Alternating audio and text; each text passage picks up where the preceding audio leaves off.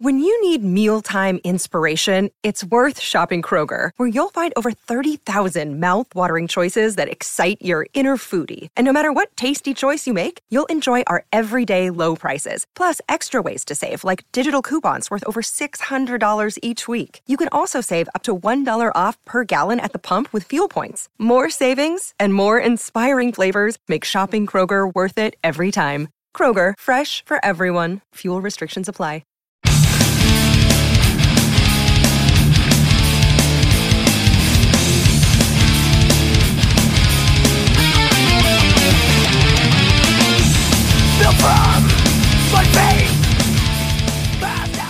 Welcome back to the Metal Exchange. Justin and Chris here with you for another week. Should I apologize up front or should I save it for the end? How are you, my friend? Uh, not too bad, not too bad. I uh, this this was interesting to say the least. Well, I, I we you know 114 episodes in, I haven't made you do a death metal album, so it was it was definitely time.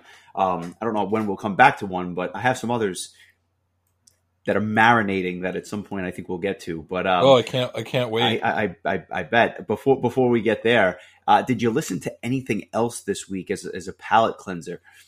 Yeah, well, I kept going back to my good friend Tommy Johansson to to just clear the cl- cleanse the palate. I, you know, no, normally I would usually go to Power Quest when I need a palate cleanser, but I'd listened to like all their albums recently um, from when we did the the podcast, so I kind of went more in the ReinXeed slash Majestica direction to just. I, I was like, I was having a difficult week with work and having to listen to this type of music on like compounded things. So um, yeah, that was my that was my palate cleanser. Uh, also, Stratovarius dropped a, a, fourth single from their upcoming Survive album called "Frozen in Time," and uh, I think the album comes out next week. I think, um, but uh, looking forward to that. And and this one kind of hit me by surprise. I didn't realize they had a new album, but uh, Edenbridge has a new album called Shangri La um, which I have not listened to yet, but I am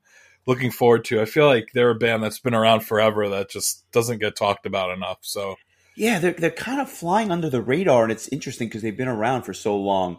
Um, I saw them on seventy thousand tons of metal when they were on the cruise. About I guess the last time they had one.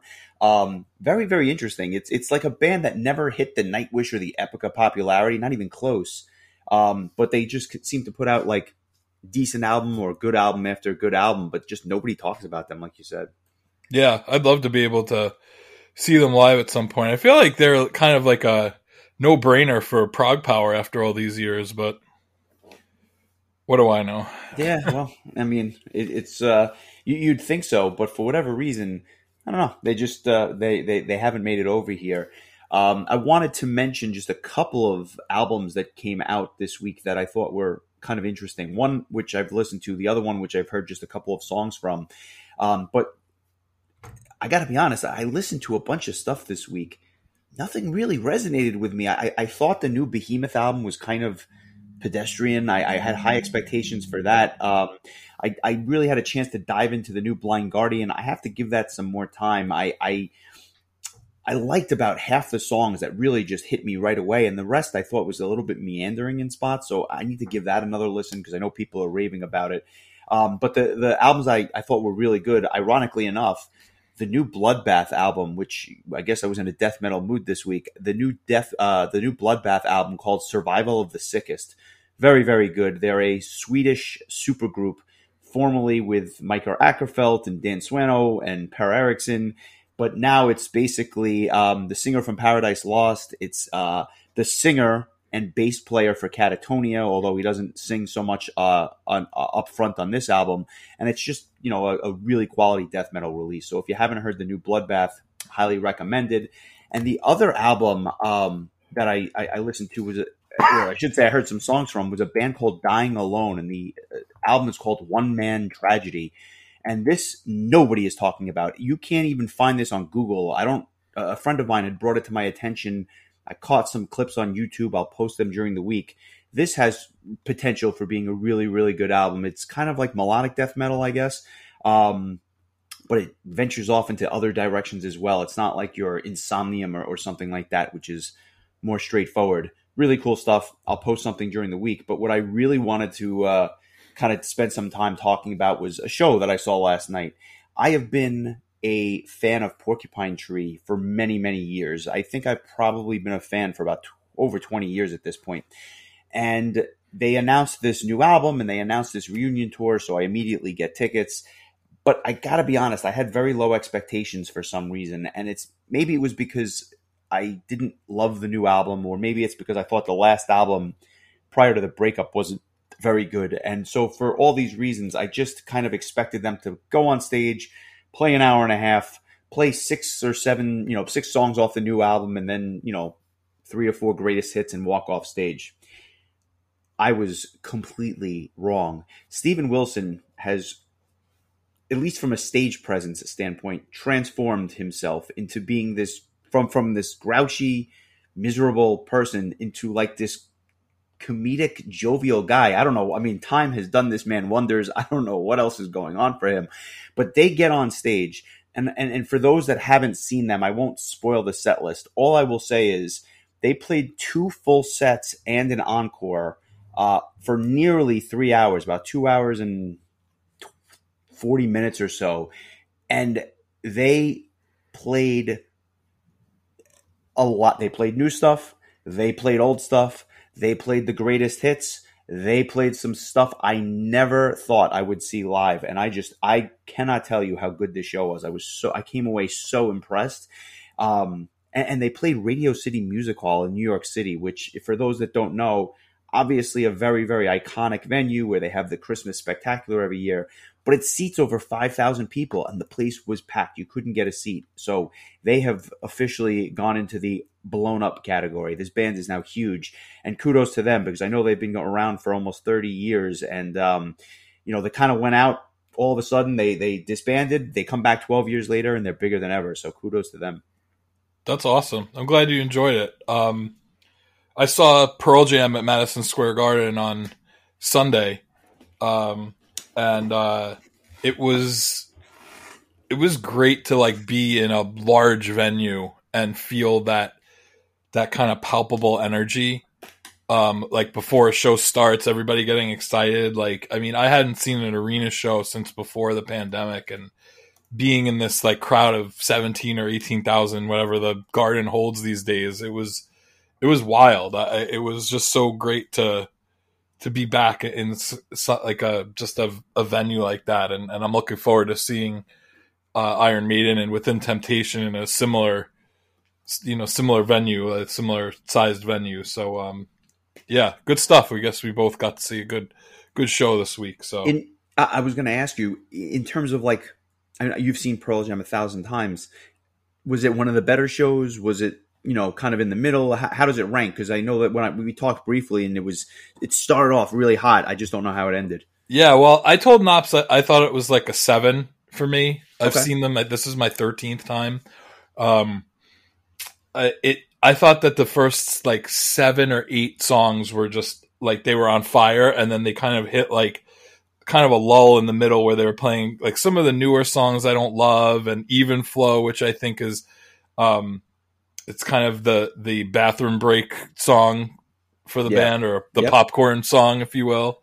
Um, and then I feel like they never like there would be like little hints of and this is all based on my personal preference for song choice uh, but there were like hints of of like songs I really liked sprinkled in but then it was like the rest of the show was like a lot of covers and a lot of like what I call casual fan favorites which I find I'm starting to find is like typical of the Madison Square Garden show is that they're kind of playing to the the more casual Pearl Jam fan and um uh, you know I saw that their set list from Camden a couple days later it, it, was a little bit more what I would have preferred to see as far as more I mean it's not even about obscurity it's just that I just happen to like so like random songs throughout the band's catalog and and they just happen to be songs that they don't really play that much. So like i have to get really lucky and, and it has to be one of those shows where they happen to play a bunch of stuff.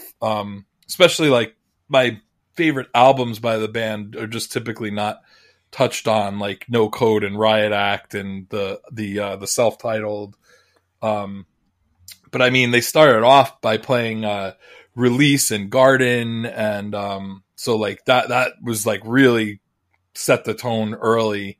Um, you know, they played "Dissident," which I love, but um, I just kind of like got it, it didn't it didn't hold that energy for me from the beginning, and that could have just been me being old and tired. Spending a whole day in New York City can take it out of you. Um, but you know, I was just like waiting for like that, those that like another block of songs that were going to knock my socks off, and and mind you, it was very very enjoyable. But it was just like you know, my expectations have just gotten so high uh, for like wanting to hear all your favorite songs and it just doesn't always work out that way but that said it was it was very enjoyable so nice i, I think that's a, a good review i'm sure that if you went to see every show on the tour you'd have some shows that were nine and a halfs and some shows that were like six but their six right is probably another band's eight. So it, it, it's all relative i guess. Yeah for sure. So um, as i said I, I i selected death's symbolic this week because many people regard this as one of the finest death metal albums of all time, not just by the band Death, but by the genre, you know from the genre. But what I didn't realize about this album, and I guess what I struggled with was very a very technical album, um, more technical than I thought, and I and, and it made it kind of difficult for me to really grasp um, the technicality side, which I can certainly appreciate, but it's usually not something I gravitate towards. It, it reminds me of when we did Zero Hour way back. I think it was the first Request album that we did. And yep. even though it's a prog band and I can appreciate what they were doing, to me, I lose a little bit when it's just technical for technical sake, if that makes sense. And I found that this was that version of the technicality there where I can only listen to it kind of in smaller doses. So when I would sit down and I'd listen to the entire album, I'd almost get lost in it, if that makes sense. Makes complete sense. Um, yeah, this was, um, this took me five good listens to even appreciate a little bit. Like it just, it, it was so not what I like. You know, it, it's it's technical, like instrumentally technical, which I find to be masturbatory and unnecessary, and it's vocally harsh and and which I'm fine with. Um, you know, if I had listened to this album 20 years ago, I would have dismissed it within a, a minute of listening to it. Um, but much like you know, we joke about the the Anthrax album that I is my lowest rating of any album we've talked about. It's kind of the same thing for me in terms of the fact that everything just sounds the same to me. It's like it, it's just this, and and it's never interesting the same. It's just kind of this like mediocre sameness that I appreciate the the the talent and like I can understand why somebody would enjoy this, but it is just so not my thing. And the lack of of any sort of melodicness to it, which which is why I do enjoy like melodic death metal, you know, bands like Soilwork and Scar Symmetry and and um, Children of Bodom and things like that, because of the you know because of the the melodies and stuff. It's easier for me to kind of get into it and not even though I'm not like hearing this wondrous vocal performance like I, I, can get i get it because it's like it's meant to have kind of an edge to it. Um this just like it, it just was kind of there. I, I, listened to this album six times. Like i really wanted to to give it like it, it's it's just due and again like i get it. And I, i'm looking forward to i'm more looking forward to hearing what you have to say about it because i feel like you probably enjoyed it more than i did. Um but it, it just i don't know. It was just kind of there for me. Yeah i i also gravitate towards the melodic side, something that's got the hooks that I can kind of sink my teeth into. This album doesn't really have that, right? It's more, again, very technical and it doesn't have the hooks that you say, oh, I, I can immediately gravitate towards this song or, or that song. It's an album, obviously, without any ballads, so it's not like you have the that that you can kind of say, oh, well, it, it deviates from the rest. It's really just kind of a, a in many ways, just a you know like a 50 minute onslaught on the senses. Um, but we'll, we'll we'll break it down because there were elements I really really liked, other things that I didn't care for as much. Um, but we'll we'll get into it. I'll just give a little bit of background. The album comes out March 21st of 1995. Um, this is obviously Chuck Schuldiner, uh, his his his baby and his his his his band that he was with, uh, you know, up until the time of his passing. Um, he is on lead vocals and guitar. Uh, he's joined by Bobby Koelble on guitar, Kelly Conlon on bass, and Gene Hoglan on drums, who we spoke about um, during our Strapping Young Lad episode. And you can actually hear the similarity in the drumming here as you do with the Strapping Young Lad. He's a perfect drummer for this band, and quite frankly, one of the highlights on the disc for me. And I'll, I'll, I'll mention certain tracks where his drumming really stands out.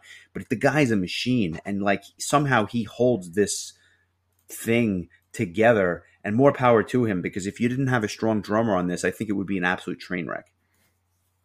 Fair. Um, yeah, I thought uh, the drumming stood out for me as well. Um, I thought it was yeah. I did. I wanted to do. I mentioned that. I think um, the beginning of of uh, you know zero tolerance, which we'll talk about, like kind of gave me almost like a uh, Alice in Chains kind of vibe. The way that it opens up with the that that dr- that drum at the beginning. Um, it was interesting when I was like doing the my research. I was like, yeah, I, I, remember this name. We've talked about this guy before, and sure enough, um, uh, you know, I guess he had a stint in Anthrax as well later on. Not not from the time that we talked about them, but um, we've definitely touched on some uh, some bands that he's been a part of. So for sure, for sure, and and to your point, I think I listened to this album more than any other album that we've covered. I think I listened to it seven or eight times during the, the course of the week, and I had to because the first three times I listened to it, it sounded like just one song in, in a sense, and I was having a problem breaking up the different tracks. And by the fourth listen, I started to really hear some of the nuances here. And I'll, I did something else this week, which I normally don't do but I did something else this week. I think by the sixth listen, I just went on a listen. killing spree. well, that, and I don't usually do that. But what I did is I listened to a track, and then I stopped listening, and I would do something else. And half an hour later, I'd come back and I'd listen to the second track. So I was really isolating each of the tracks, and I found it to actually make the entire experience more enjoyable because when I isolated the tracks, I really appreciated them more. And then when I put it back together for like the seventh or eighth listen or whatever it was, I think I appreciated the entire album as a whole because I had broken it down. It was an interesting exercise. It's something that I never do and something that I don't know that I'll necessarily need to do again, but I thought it was helpful here to kind of parse out some of these tracks, which, although there's certain differences, there was a lot of continuity there, which made it sound like a, you know, like, you know, 45 minutes of, of the same thing. Yes, what you said. yeah. Um, so yeah, like I, I, I can understand how that would be helpful. Um, I feel like the more I listen to it, the more each song kind of had had its own kind of feel. Like I agree with you. I listened to it. Um, the fir- the first time I listened to it, I was driving back from New York City from the, the aforementioned Pearl Jam concert, and like, I mean, like driving in a car, like, and just driving down the same road listening to this thing it was like it was almost like time stopped for an hour.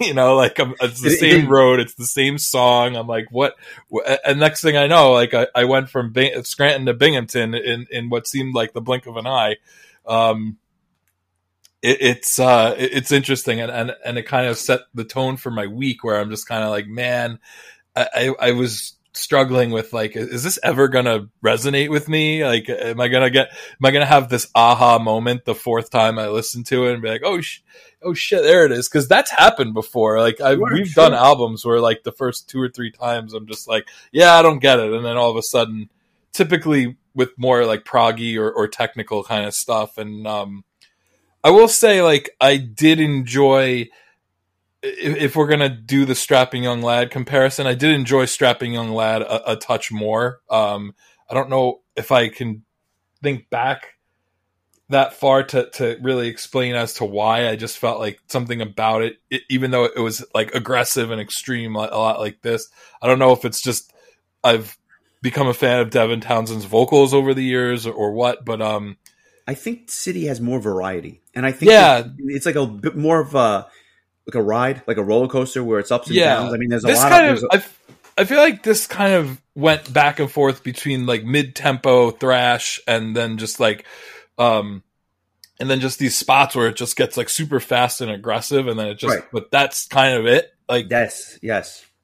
So exactly. And and to that end you know i, I want to break down the tracks with you like we often most you know usually do but i don't know that i have as much to say about the individual tracks as i would on another album because there's going to be a lot of repetition with what we say i think because the tracks in many ways are just that um, for example the, the album kicks off with symbolic right the, the title track and it's got this slower intro which was a little bit slower than I expected. I thought it was just going to be in your face from the from from Jump Street, um, but it kicks off with this slower intro, a really good riff.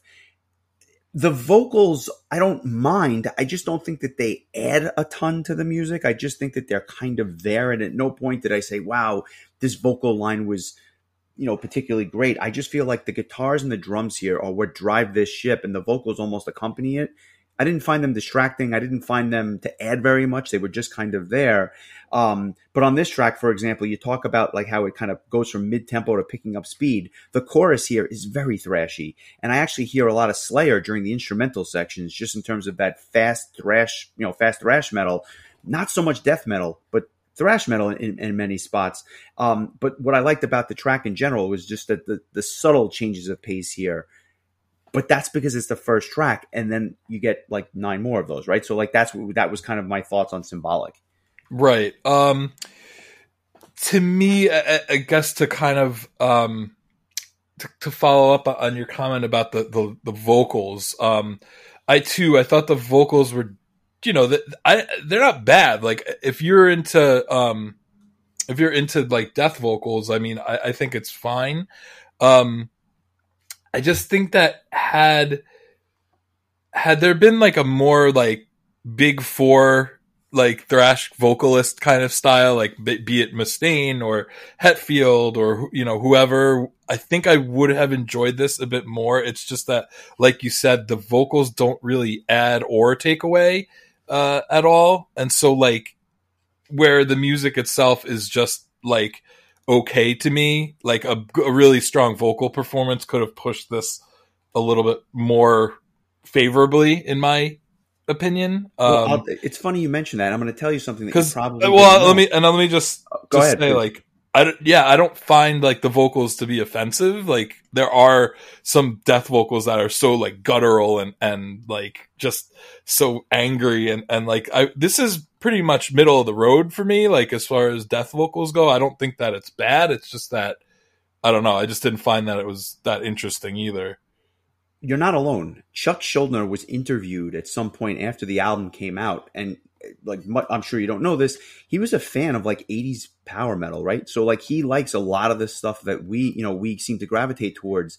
And he was basically quoted as saying, "quote Some of the stuff I I write could have easily had melodic vocals, especially some of the material on Symbolic." And he had been toying with actually doing clean vocals on this album, but for whatever reason, he went with his typical style how fascinating would that have been if he had done clean vocals on this and whether that would have changed the would, would we would we have gravitated to it more? I don't know but it's just an interesting take because it was almost like he recognized that it would have been a good fit. Yeah, like I'm almost thinking like what what would like Kai Hansen would have sounded like on something like this, where he has kind of a raspiness to him, but also a melodic, like non-screaming kind of situ- voice. Yeah, Like yeah. I, I couldn't, I don't know that like a smoother vocalist would have worked, but I think maybe somebody that has a little bit more like a little bit more rasp in his voice would have been good. It's just that like he, I feel like the vocals on on this are just very one note. Um, Yes, and, and and I think that that was one of the problems for me as well. They they definitely don't stand out. Um, I could name other singers as well, but I think Kai is a great example. Even an early Walls of Jericho era Kai Hansen on this would have been amazing. I think, um, and just provided a little bit of contrast and flavor. So uh, that that's the that's the title track. The, the second track, Zero Tolerance. I'm glad you mentioned it. I love the little drum fill intro. I thought that that was really cool. I think this this song is a little bit of a slower, steady pace throughout. Um, but the the highlight here is the drumming. The drumming on this track, not just the intro, but the entire thing is awesome. And there's like these little spacey guitar effects that are kind of interwoven into certain parts of the song, albeit seemingly for no rhyme or reason. But I think it did provide a nice contrast on this track. Um, not my favorite, but I thought that this was a pretty decent follow up uh, second track. Yeah, I mean it was fun. I mean, I honestly felt almost exactly the same about all nine songs. Like to me, it was just yeah, like yeah. every song, nothing really was any better or worse than than the last. And for the most part, I I um I did kind of like like you said those little guitar parts. It almost reminded me of um finding a an item in the Legend of Zelda. yeah, yeah, yeah, I can hear that. Um, um, so, um, but yeah, I mean, again, it's just kind of like more more of the same as far as I'm concerned. Um, Empty Words, the third track, has this little melodic intro, which is kind of cool, and then gets extremely heavy and aggressive, and it's very, very dark. Cool riffs, little kind of guitar musings throughout, which I liked, but the instrumental section here was kind of weak and bland and repetitive, in my opinion. Of the first three tracks, I think that this was the weakest, and it was actually trending down a little bit. I liked Symbolic. Zero Tolerance so it was kind of like a step back. Empty Words, I don't have very many strong positive things to say, but I almost feel like we're trending in the wrong direction. And I think I seem to like the second half of the album um, a little bit more. Although Sacred Serenity, the next track, I actually liked quite a bit. But any thoughts on Empty Words or more of the nope, same for you? There? I have empty words for that. For that uh, we're gonna fly through this one. Sacred Serenity is a, is a, is a cool track. There's a um, a nice contrast here between the drums and the bass that starts out, which is one of the first times I'm actually talking about the bass on this album. Um, one of the famous, most you know, fam- famous bassists of all time, Steve uh, Steve DiGiorgio, and I'm butchering his name, but I he, he's played on a ton of stuff, including he's played with Megadeth, Testament, uh, Iced Earth, Sebastian Bach. I mean, he's he's been all over the place, but he's a fantastic bassist. And apparently, he was like in the studio recording this album, and then like stopped after recording like two songs. But then he came back and helped them do the remastering of the 2008 re-release of the album. I bring it up because the bass on this particular track is is fantastic, and I, I, I did cheat. I listened to the 2008 version. I thought that the 1995 original release was going to be a little too raw for my taste, so I went with the remastered version. I, I think it's worth noting, and the production is pretty decent for a death metal album. It's not pristine, but it's clear enough. I think that you can kind of make everything out. But I, I on, on this track, Sacred Serenity, love the drums. I love the bass. Um, the vocals are very discernible, and I thought that just in terms of the way this track was structured, it was one of the more melodic and better songs, if you will, on the album. Really cool guitar solo, um, and then there's like a little breakdown during the instrumental section, and then it hits you over the head again. This is by Einstein's. far my yeah, by far one of my fa- uh, my favorite of the first four. Any any thoughts about this one?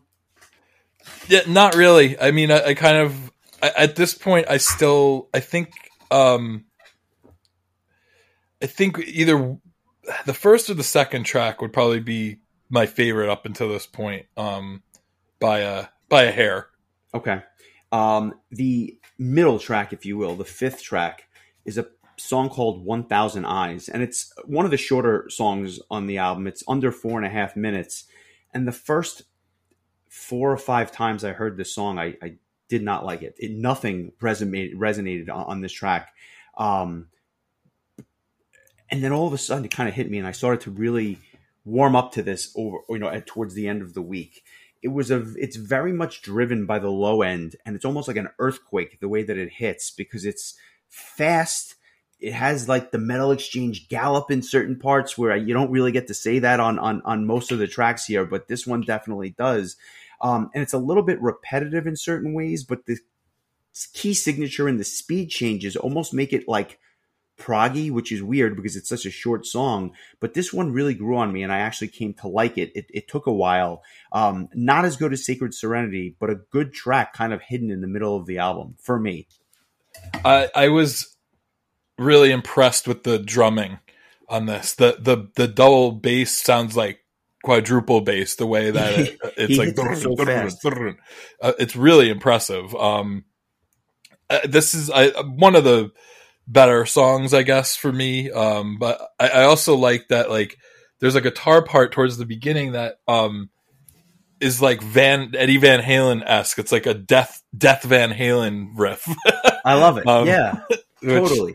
it's cool. Like so for me, sometimes just taking like little bits and pieces out of songs. There's things that that are like kind of like pleasing or interesting to the ear. Um, it's just that I think when the whole package comes together, it's just kind of bland for me. Um, but this is um, yeah, I agree with you. I think this is one of the I don't know. I kind of liked it um the first time. I liked that it was quick. I liked that it had like some fun ins- like fun instrumental parts to it as far as like the, there's cool drum parts, there's cool bass parts, there's cool guitar parts, and then uh and then they decided to ruin it by putting song vocals over. I'm just kidding. um, no, I, I, I, I interesting. I'm, I'm, I'm, it's interesting that you appreciated this one up front, and this one actually just took me a while to to get with. The flip side is, without judgment, the next track, which I'm going to make my song of the week. Um, so you know what? Why don't let's give this a listen, and then we'll I'll, I'll explain why I chose it. frivolous calculations will be abolished.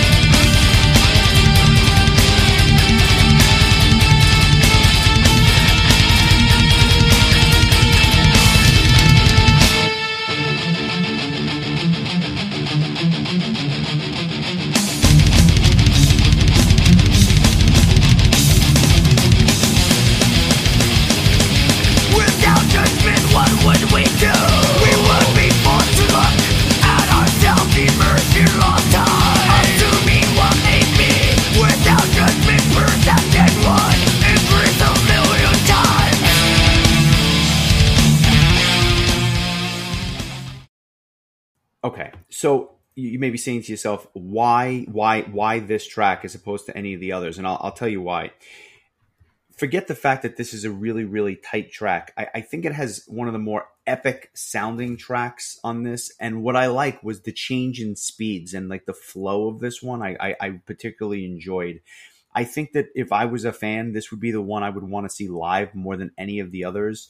And in certain spots, there's almost a homage to a homage to For Whom the Bell Tolls by Metallica. I don't know if you hear it, but it's like this really fast For Whom the Bell Tolls riff in many spots. And this is diverse enough that it keeps it interesting. And I think for all those reasons, I really found this to be one of the better tracks. There's an instrumental section here where it's actually led by the bass and not the guitar or the drums, which I thought was cool because you don't usually hear the instrumental sections driven by the bass. Um, my one knock, if I had to give one for this track, is that it's a bit jarring in spots because it kind of almost like goes off the cliff where it just goes really, really fast and then just stops. But there was some other than the fact that I got whiplash listening to it, I thought the track was really awesome. I liked it a lot. Yeah, I, I really enjoyed the way that it opens up. I think the the way the guitar, the technical guitar intro is, is really kind of good. Like I, I,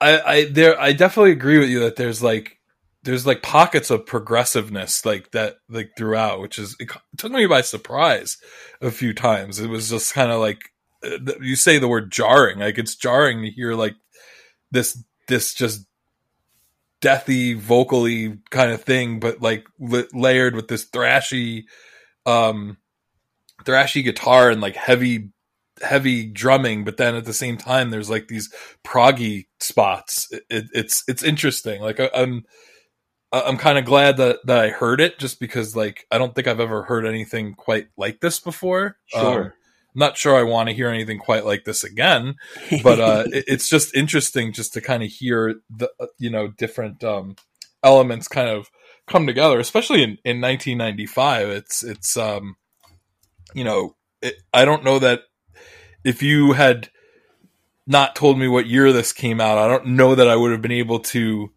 figure it out. I think I uh, would have just taken had to throw a dart at the dartboard and guessed. Yeah, I, I, I totally hear you. Um, and maybe it's because the production is pretty decent or, or whatever, but um, this was, you, it's hard to place this album because it really is very different from certainly everything else we've covered to, to date. Um, the one song on the album which I actually had some familiarity with, and I guess I'll say it's probably the only song I knew by the band, was the next track, which was Crystal Mountain. And the only reason I knew this track was because Epica has covered this at live shows, and it used to be part of their live set um, for a number of years. But I remember seeing them at ProgPower in Atlanta. I'm going back to 2006.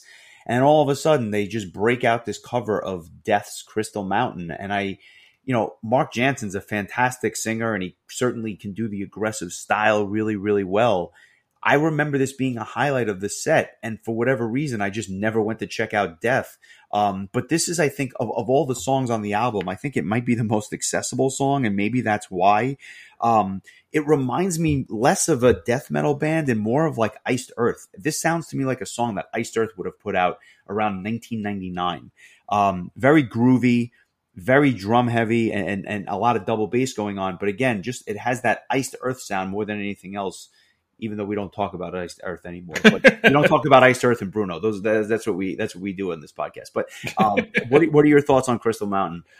Uh, yeah, another one of the songs I think I liked uh, slightly more than the rest. Um, mm-hmm.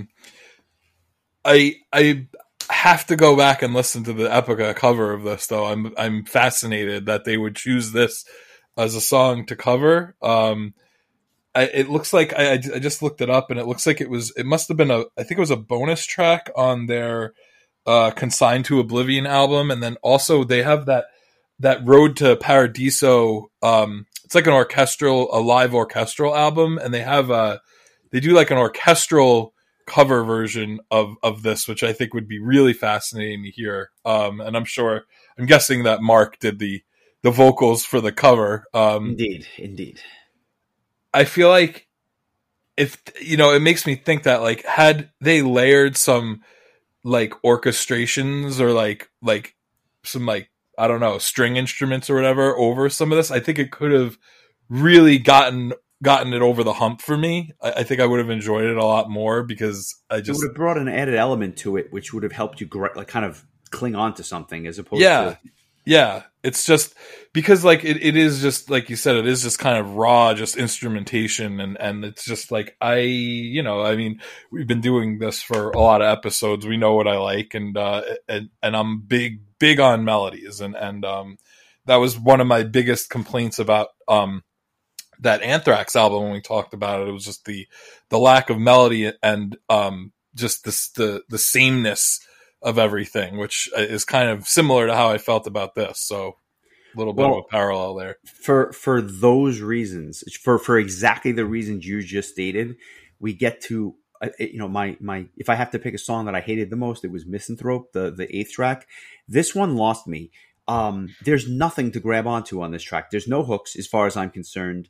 Uh, it's it's a similar pace to almost everything that came before it in many ways. And although I completely acknowledge it's a very very nice technical display, I'll throw this in the zero hour zero hour category as well. There was just nothing here which I was like, oh, I, I think this stands out or this section is better than the others. I thought it was just a very generic track, but well placed, right? Because it's buried on the back of the album before their epic song, Perennial Quest and it needed to be there because if this was any higher, I think it would actually knock the album for me. But I can deal with it because it's right at the end. Yeah, the um, the the guitar work is very um, very reminiscent of like early, early Metallica, in my opinion. Like very, sure.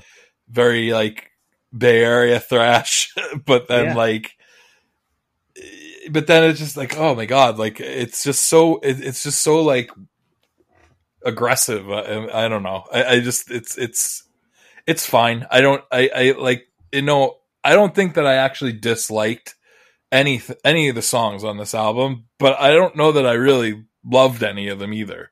Yeah, I, and and I get that, um, especially because this is kind of your you know you're, you're dipping your toe into this pool for the first time. So the fact that you didn't outright hate anything, I think, is actually a testament to the Yeah. strength of the album. I'm a, I'm a pretty I'm a pretty open minded guy. I just think that like when it comes to like listening to newer stuff that I like I'm not familiar with, like I think I enjoyed Candlemass a bit more because I just think that there's more musically going on. Um, you know, I think that I enjoyed, like I said, Strapping Young Lad a bit more. Um, uh, what was that really um symphonic band that we talked about? Haggard.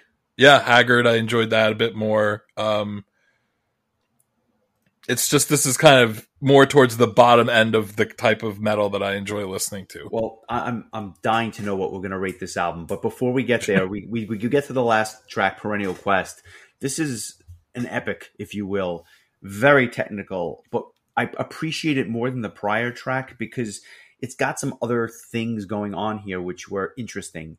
I hear a lot of doom metal in spots where they really slow it down in, in, in the beginning in certain spots, and then all of a sudden it's like put your seatbelt on, strap in because the thing takes off like a rocket ship. There's extended instrumental sections, really cool acoustic outro, which was like a nice touch. You're not hearing that much acoustic guitar on this album, but it Yeah. it, it ends really well. Um, this song was just not what I expected from a death metal band, and although I don't think it was my favorite on on the album by any means, I appreciate the journey that this song kind of takes the listener on, and I I actually appreciated it for what it was, even though I didn't love it. Yeah, um, it, I I decided that it's going to be my song of the week, mostly Nice. just because there's a lot of there's a lot of parts where you can actually just enjoy the instrumental section where it's just just the guitar or just just the drums or whatever, and like the, kind of all the the in your face vocals are, are kind of more sporadic and so a little less obnoxious. And then and then just the fact that there was like some friggin acoustic guitar at the end of this it was almost like um it was almost like a reward for being put through you know 48 minutes of, of just like just craziness. Um so yeah let's uh let's give it a, a listen. And uh this yeah this was um i'm shocked that this longest song on the album was the one that i ended up gravitating towards the most but you know here it is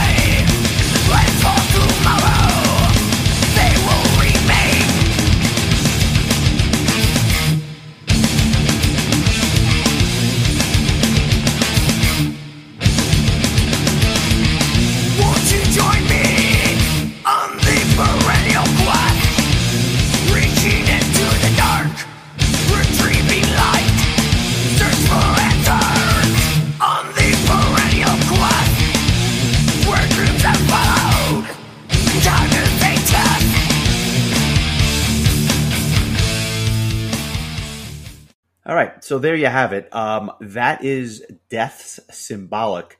Um, I just put on the the Epica cover, the orchestral version of Crystal Mountain, and boy, listen, if if Epica covered this album, I think I would have liked it a hell of a lot more.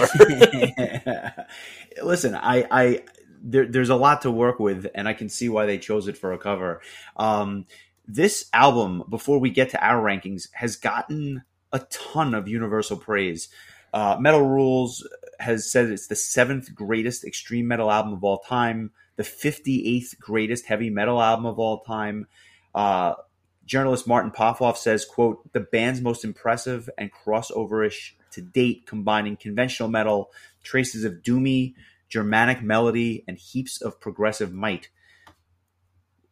A lot more eloquent than I am, I suppose, but that's why he's a journalist, and I'm well, can you explain to me what Germanic melody means? no, but whatever it is, I think you heard it on Crystal Mountain. Um, it's it's it's it's widely praised as, as one of the better death metal albums of all time. And I'll speak for myself. I'm going to give my rating first. To me, it was a 6.75. There was stuff here I really, really liked, and a lot that kind of lost me. One week was not enough for this album. I think I needed a month, maybe six months to really listen to it, walk away from it, go back to it. And I think that the potential was there for even a much higher score.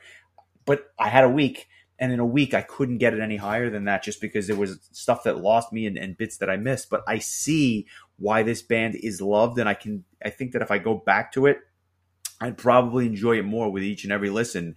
But I only had a week, and, and that's where I'm at. I have to ask you, though, is this going to eclipse Anthrax? Did you like it better than Anthrax, or are they right neck and neck with the same score? Uh, I, you know what? I, I I think that Anthrax has spent enough time in the in the basement. Uh, it's time for a new low or a new bottom feeder, I guess. Um, I gave Anthrax a five. I'm going to give this a, a four point seven five. Um, I I enjoyed that. I just, just enjoyed Anthrax a touch a touch more. I'll just be very honest. I appreciate that. Um, we'll get to next week in a second. I just want to mention some news. Obviously, we, we spoke about Epica, you know, because of, of Crystal Mountain. They have announced a new project called the Alchemy Project, and this has me really intrigued. They teamed up with a bunch of other bands and songwriters, including Fleshgod Apocalypse, um, Niilo from Insomnium, Björn Strid from Soilwork, Tommy Karevik from Kamelot, um, Raul Helden from Powerwolf. I mean, they kind of got a who's who here, and they've actually not just had these partnerships where they're going to help sing the songs and whatnot, but these other songwriters are actually working with Epica on this project to make the music, to create the music, and obviously lend their hand at the recording. I'm really intrigued as to what this is going to be. It could be a complete cluster, but I also think that this has the potential to be fantastic. Um, what are your thoughts on this? You don't really hear about bands doing something like this. No, and I think that makes it all the more exciting. Um, and I love that Epic is always looking for ways to to kind of do things that are unique, like cover death songs. Um, yeah. And and this is definitely another cool thing, and a lot of cool names, like you just mentioned. And um, man, I got to tell you, like I'm super excited to see them live next month because I haven't seen them. I I think the last time I saw them was I was with you in New York City and an Alestorm opened for them. Um, it was probably shortly after they had headlined at prague ProgPower most recently. Um, mm-hmm. That was a while ago. Um, it was. Um, I saw them on seventy thousand tons, which I referenced earlier on in 2020 or what have you. Uh, they were really good, and, and that's not surprising. They are a professional band at this point. Uh, but they are really, really good, and it almost doesn't even matter what they play because whatever song they pull from their back catalog is probably going to be pretty damn good. So that's going to be fun with Sabaton. Um, that's going to be three hours or so of really, really good music, and I'm looking forward to it. Yeah, and I, I mean, I've seen Sabaton more recently than Epica, but also it's been a while. It's definitely before COVID. Um, the last time I saw them was at um, PlayStation Theater with uh, Leaves Eyes and Battle Beast. That was a that was a lot of fun. That was a fun show. Um, so that but that had to be at least four or five years ago. So uh, um, Sabaton's the kind of band where like I could get um just like a little bit spent on them if I listen to them too much or see them live too much. But I think that enough time has passed. I think I'm gonna have a like just a really good time. I think it's just two very different bands, but two bands that I absolutely love seeing, and I think that's just going to be a lot of fun. Not to mention that it's following uh, an Iron Maiden and Within Temptation arena show just days prior. Um, yeah, it's going to be a fun week. I'm, I'm, yeah, and I'm going to see an Islanders game uh, at UBS Arena for the first time the night before the Iron Maiden show. So uh, lot to to look forward to. Nice. We'll we'll have to figure out when we're recording that week, but uh, I'm sure we'll give a recap of both shows um, you know, probably in long form on the show. That'll be a just because there's so many heavy hitters in one week. Um, a little bit of sad news. Uh, I feel like I'm doing this too much, but I, would be remiss if I didn't mention the passing of David Andersson from Soilwork. 47 years old. He's the guitar player for Soilwork and Night Flight Orchestra. Um, just really, really sad. He, he, passed away. Apparently, he was battling some alcohol and mental health issues, uh, and and was sick for some time. And and the, both bands released statements that David wanted uh, both bands to continue. So it's not the end of the bands, but unfortunately, Mr. Andersson has passed away at the young age of 47. I've seen him live with Soilwork a handful of times. Very good guitar player. Just sad when when you don't get your own uh, issues under control. Um, not for lack of want necessarily, just because it's a difficult thing for for many. Yeah, it's it's uh it's a bummer. I mean, it stinks. Um, I, I was sad to hear it, and and um, you know, the only I guess the only uh, upbeat part of it, I guess, is just that the bands will will kind of carry on, and and I think they both made really nice um tributes, and and uh, it stinks. Mental health is a is a real a real tough thing. So uh, you know, many uh, condolences to the the fa- the fans and the family and the friends of of, uh, of another fallen hero. It's a it's just a bummer. Definitely. Um, little other news just to uh, go out on a little bit of a higher note. I mentioned the Halo Effect a couple of weeks ago and how much I enjoyed their new album. Obviously, they were an offshoot of In Flames. In Flames themselves are releasing a new album. It's coming out February 10th of next year. It's called Foregone. It's their 14th studio album, which is Wow. just incredible that they have this many albums. Um, but they are they the album is set to be released. A new single, I believe, called "Foregone Part One" has been has kind of been leaked out, and and that's out there. So it should be interesting. Um, I have not been a fan of much of their most recent material. That being said, I will always give a new In Flames album a shot just because I'm curious more than anything else. Um, so that's something to look forward to early next year. Um, and uh, that should wrap up the news for this week. Next week, we bring something quite special. Uh, we are covering after, um, let's just say this, after the announcement of the Mercyful Fate tour, it had me very curious. And we are going to do Don't Break the Oath, Think, Don't Break the Oath from 1984. And I had mentioned this briefly, I think, on last week's show. But we're going to be joined by two special guests, Carrie and Sean, who have their MSR Metalcast.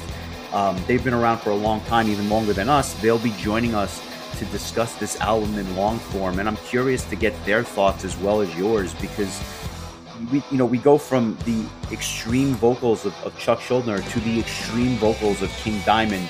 We went from real low and, and, and, and dark to really, really high, and it's it's a complete contrast. But somehow they're both on opposite ends of this extreme spectrum. I have a feeling you're gonna like this a little bit more, though. I do too, uh, even though I have absolutely no idea what to expect. But um, I, it was funny last night. I went to see um, Clerks three, and there's a scene where one of the characters is literally dressed up head to toe as King Diamond. And Get so I out of thought- here!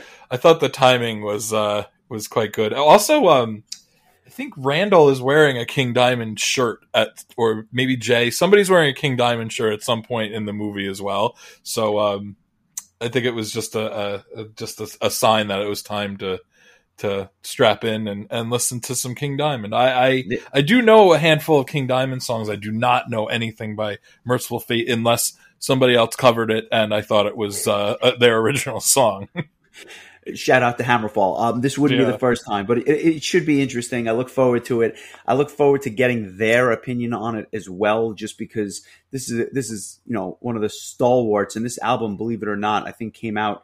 Um, thir- th- what is it? Forty, almost forty years ago, thirty nine years ago, September seventh. So we we're, we just celebrated an anniversary uh, of this album. Don't break the oath.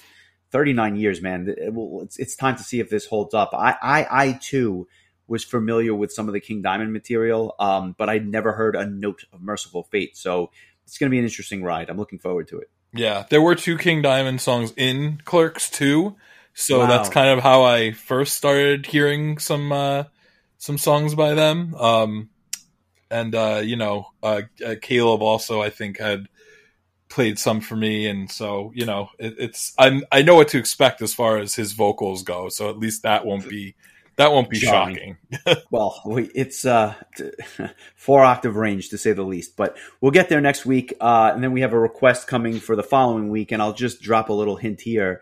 This is a request unlike any other. This is this is a different one. Um, certainly in, in the wheelhouse and in the in the vein of what we do, uh, but not not Halloween. I'll leave it at that. Yeah, another uh, another interesting uh, another interesting dynamic vocalist after the preceding two, and and uh, I'm still mulling over what what we'll uh, listen to after that. Um, but uh, I have some time, so I will take I'll take my time to think it over. Well, I like it. Enjoy. We'll be back next week, and uh, appreciate the love and support. And we will come back next week with some Mercyful Fate. Enjoy the week, bud. I will talk to you soon. All right, take care, buddy.